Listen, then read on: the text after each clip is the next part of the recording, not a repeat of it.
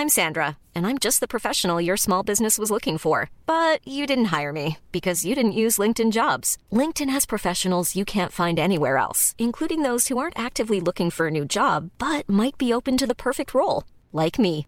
In a given month, over 70% of LinkedIn users don't visit other leading job sites. So if you're not looking on LinkedIn, you'll miss out on great candidates like Sandra. Start hiring professionals like a professional. Post your free job on linkedin.com/people today.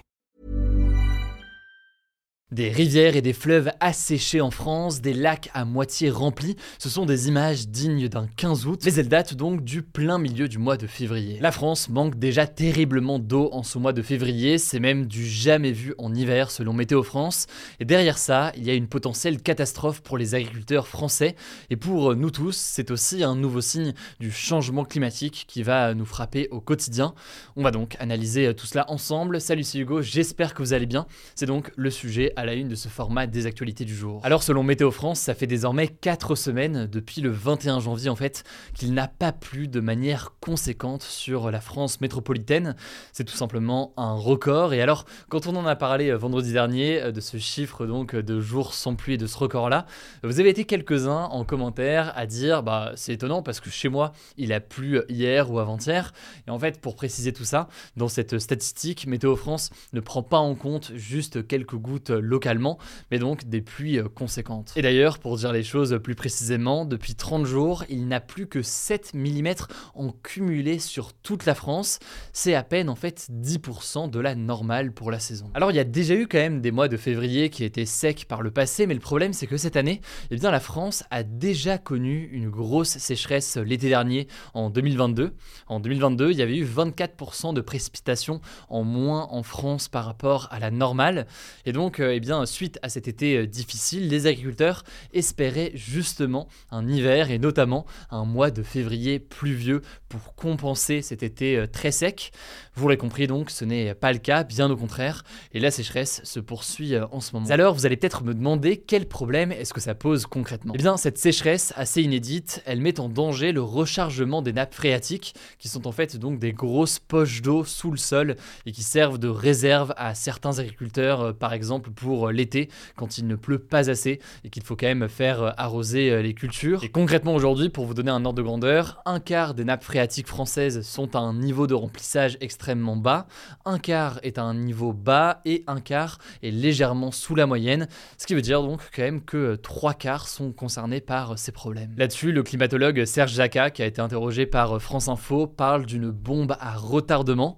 Il explique que si ces nappes phréatiques en France métropolitaine ne sont pas rechargées d'ici le mois d'avril, eh bien, il risque progressivement de ne plus avoir d'eau du tout. À ce moment-là, je vous la fais très courte, mais de nombreuses régions vont devoir subir des restrictions d'utilisation d'eau, et ça va forcément impacter les agriculteurs qui ne pourront pas arroser comme ils le veulent et comme ils le doivent leur récolte. Et d'ailleurs, c'est déjà arrivé donc l'été dernier, alors que les températures caniculaires rendaient déjà l'arrosage difficile. Et ça, concrètement, donc, ça a forcément un impact sur la qualité et la quantité euh, des récoltes. Le risque aussi qu'il faut noter par ailleurs, c'est de voir des habitants privés d'eau potable. Ça arrivait d'ailleurs l'été dernier dans près de 113 communes, donc c'est pas un problème qui est si loin euh, que ça. Mais alors là-dessus, on peut se dire peut-être que, ok, le mois de février a été difficile, mais peut-être que s'il pleut euh, beaucoup au mois de mars, eh bien, ça pourrait être plus simple et on pourrait combler ce retard dans ces nappes phréatiques. Mais le problème, c'est que malheureusement, ça ne fonctionne pas comme ça. En fait, au printemps, à partir du moment où les bourgeons des végétaux euh, s'ouvrent, eh bien la grosse majorité de l'eau qui tombe sur le sol va être utilisée en quelque sorte directement par les racines des végétaux pour le développement de ces bourgeons. Et donc très peu d'eau finalement à partir du mois de mars ou avril va s'infiltrer jusqu'aux nappes phréatiques. Bref, vous l'avez compris donc, il y a un besoin urgent et rapide de pluie. Le problème c'est que eh bien, on ne maîtrise pas directement la météo sur les prochaines semaines. Et d'ailleurs, on est une situation qui est telle que eh bien, selon les climatologues, même un mois de mars extrêmement pluvieux en France métropolitaine pourrait ne pas suffire à rattraper le coup. Bon, par contre, ce sur quoi on peut travailler dès maintenant, c'est une gestion de l'eau plus saine et plus raisonnée pour euh, les années à venir, puisque eh bien, le manque d'eau, c'est un problème qui va indéniablement devenir plus pressant et plus récurrent, justement à cause du changement climatique. Au passage, de son côté, le gouvernement français a annoncé début janvier qu'il travaillait à un plan de gestion de l'eau au niveau national Il devrait être annoncé dans les semaines qui viennent. Il sera question notamment de réduire les fuites d'eau, mais aussi de réutiliser le plus possible les eaux euh, usées. Certains pointent aussi du doigt la nécessité d'adapter l'agriculture dans certaines régions, en se tournant par exemple vers des récoltes qui consomment moins d'eau, mais aussi par exemple en travaillant différemment nos sols pour permettre de limiter l'évaporation de l'eau et permettre à l'eau de mieux s'infiltrer dans les sols.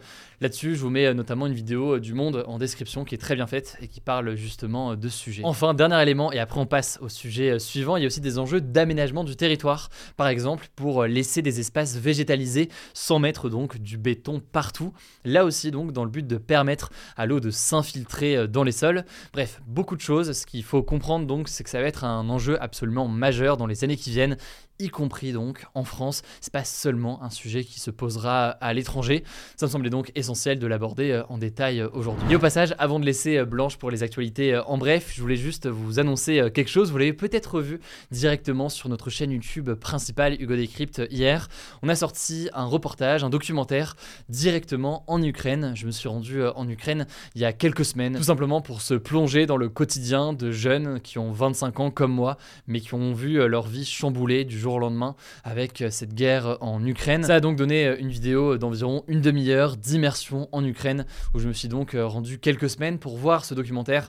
Eh bien, le lien est directement en description. Ça se passe sur notre chaîne YouTube principale. Merci du fond du cœur au passage pour tous vos retours et pensez à vous abonner à cette chaîne pour nous soutenir et ne pas louper les vidéos suivantes. Merci Hugo et salut tout le monde. On commence avec une première actu, c'est la visite surprise du président américain Joe Biden à Kiev, la capitale de l'Ukraine, sa première dans le pays depuis l'invasion russe il y a quasiment un an jour pour jour. Alors il a rencontré le président ukrainien Volodymyr Zelensky et a promis de nouveaux armements à l'Ukraine, notamment des munitions d'artillerie, des systèmes anti-blindage et des radars de surveillance aérienne. Il a également évoqué de nouvelles sanctions contre la Russie qui seront annoncées cette semaine. De son côté, Volodymyr Zelensky a salué la venue de Joe Biden, estimant qu'il s'agit, je cite, de la plus importante des visites de toute l'histoire de l'Ukraine. Deuxième actu en France, l'examen du texte de la réforme des retraites à l'Assemblée nationale s'est terminé comme prévu ce vendredi à minuit. Les députés ont été obligés d'arrêter les débats à cause de la procédure spéciale décidée par le gouvernement qui leur laisser maximum 10 jours pour discuter et voter le texte. Le truc, c'est qu'en raison d'un très grand nombre de modifications de la loi, déposées notamment par le groupe La France Insoumise, les députés n'ont pas eu le temps d'aller au-delà de l'article 2. Ils n'ont donc pas pu voter l'ensemble du texte et même pas le fameux article 7, celui qui prévoit le report de l'âge légal de départ à la retraite de 62 à 64 ans et qui est très contesté. Alors, qu'est-ce qui va se passer maintenant? Eh bien, en fait, à partir du 2 mars et pour une durée de 10 jours, le texte va être débattu au Sénat. Ensuite, il passera devant ce qu'on appelle une commission mixte paritaire. Donc c'est un petit groupe de députés et de sénateurs issus de différents partis qui seront chargés de se mettre d'accord ensemble sur une version du texte à soumettre à nouveau à l'Assemblée nationale. Troisième actu toujours en France, suite à l'accident de voiture provoqué par Pierre Palmade il y a une semaine, le ministre de l'Intérieur Gérald Darmanin a déclaré qu'il voulait changer la loi concernant la drogue et l'alcool au volant. Il voudrait en fait le retrait automatique du permis de conduire en cas de conduite sous l'emprise de drogue ou d'alcool, alors qu'aujourd'hui il y a seulement un retrait de 6 points. Le ministre a aussi annoncé réfléchir à la création d'un délit homicide routier. En gros, l'idée ce serait d'enlever la notion d'involontaire dans l'analyse judiciaire des faits. Car aujourd'hui, quand on tue quelqu'un sur la route alors qu'on était sous l'emprise de drogue ou d'alcool, c'est qualifié d'homicide involontaire puisque la loi estime qu'on n'a pas souhaité donner volontairement la mort. Or, pour les associations de proches de victimes, ça n'est pas forcément juste car on a adopté un comportement tellement risqué en prenant de la drogue ou de l'alcool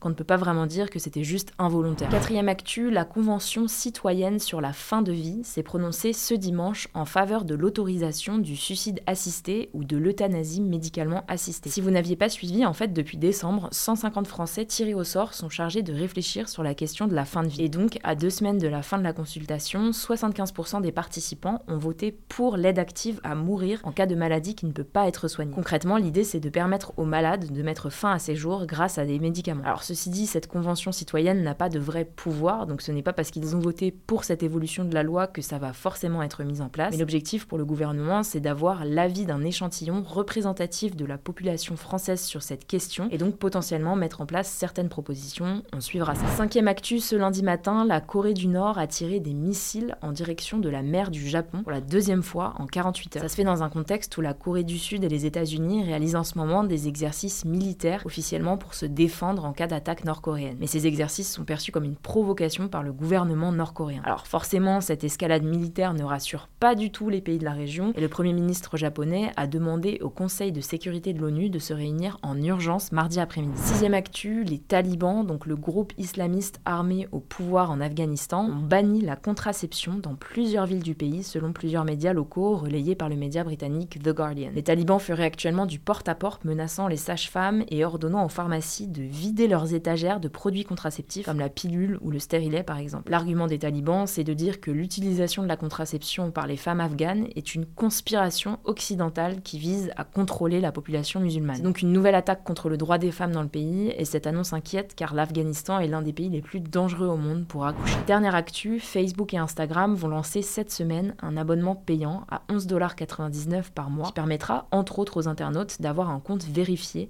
symbolisé par un icône bleu, mais aussi des commentaires davantage mis en avant. Cette formule ressemble pas mal à Twitter Blue, que le patron de Twitter Elon Musk avait mis en place il y a plusieurs semaines dans le but d'augmenter ses revenus. Alors pour l'instant, cette option qui s'appelle Meta Verified va être lancée uniquement en Nouvelle-Zélande et en Australie. On ne sait pas encore quand ce sera accessible dans d'autres pays. Voilà, c'est la fin de ce résumé de l'actualité du jour. Évidemment, pensez à vous abonner pour ne pas rater le suivant, quelle que soit d'ailleurs l'application que vous utilisez pour m'écouter. Rendez-vous aussi sur YouTube ou encore sur Instagram pour d'autres contenus d'actualité exclusif. Vous le savez, le nom des comptes, c'est Hugo Décrypte. Écoutez, je crois que j'ai tout dit. Prenez soin de vous et on se dit à très vite.